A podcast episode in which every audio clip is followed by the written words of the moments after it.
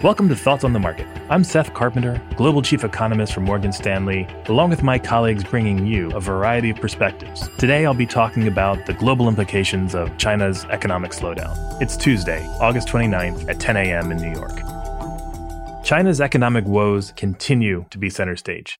Our Asia team has outlined the risks of a debt deflation cycle there and how policy is needed to avert the possibility of a lost decade. As always, big economic news from China will get global attention. That said, when we turned bullish on China's economic growth last year, we flagged that the typical positive spillovers from China were likely to be smaller this cycle than in the past. We expected growth to be heavily skewed towards domestic consumption, especially of services, and thus the pull into China from the rest of the world would be smaller than usual. We also published empirical analysis on the importance of the manufacturing sector to these global spillovers. And the very strong Chinese growth and yet modest global effects that we saw in the first quarter of this year vindicated that view. Now, the world has changed, and Chinese growth has slumped with no recovery apparent so far.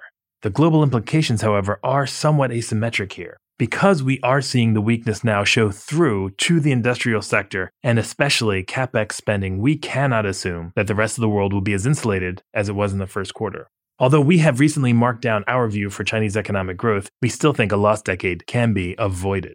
Nevertheless, with Chinese inflation turning negative, the prospect of China exporting disinflation is now getting discussed in markets. Much of the discussion about China exporting disinflation started when China's CPI went into deflation in the past couple of months. Although the connection is intuitive, it is not obvious that domestic consumer price numbers translate into the pricing that, say, US consumers will eventually see.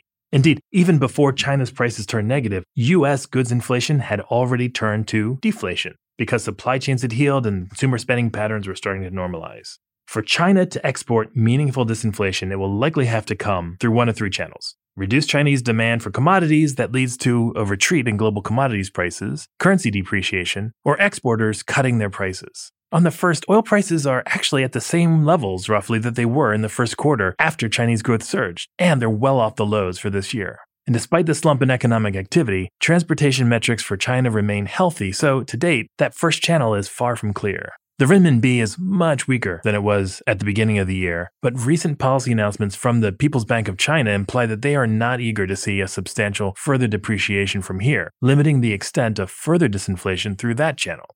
So, that leaves exporters cutting prices, which could happen, but again, it need not be directly connected to the broader domestic prices within China coming down. So, all of that said, the direction of the effect on the rest of the world is clear. Even if the magnitude is not huge, there is a disinflationary force from China to the rest of the world. For the Fed and ECB, other developed market central bankers, such an impulse may be almost welcome. Central banks have tightened policy intentionally to slow their economies and pull down inflation. Despite progress to date, we are nowhere near done with this hiking cycle. If we're wrong about China, however, should we start to worry about a global slump? Probably not. The Fed is currently trying to restrain growth in the US with high interest rates. If the drag comes more from China, well, then the Fed will make less of the drag come from monetary policy. Thanks for listening. And if you enjoy the show, please leave us a review on Apple Podcasts and share thoughts on the market with a friend or colleague today. The preceding content is informational only and based on information available when created. It is not an offer or solicitation, nor is it tax or legal advice. It does not consider your financial circumstances and objectives and may not be suitable for you.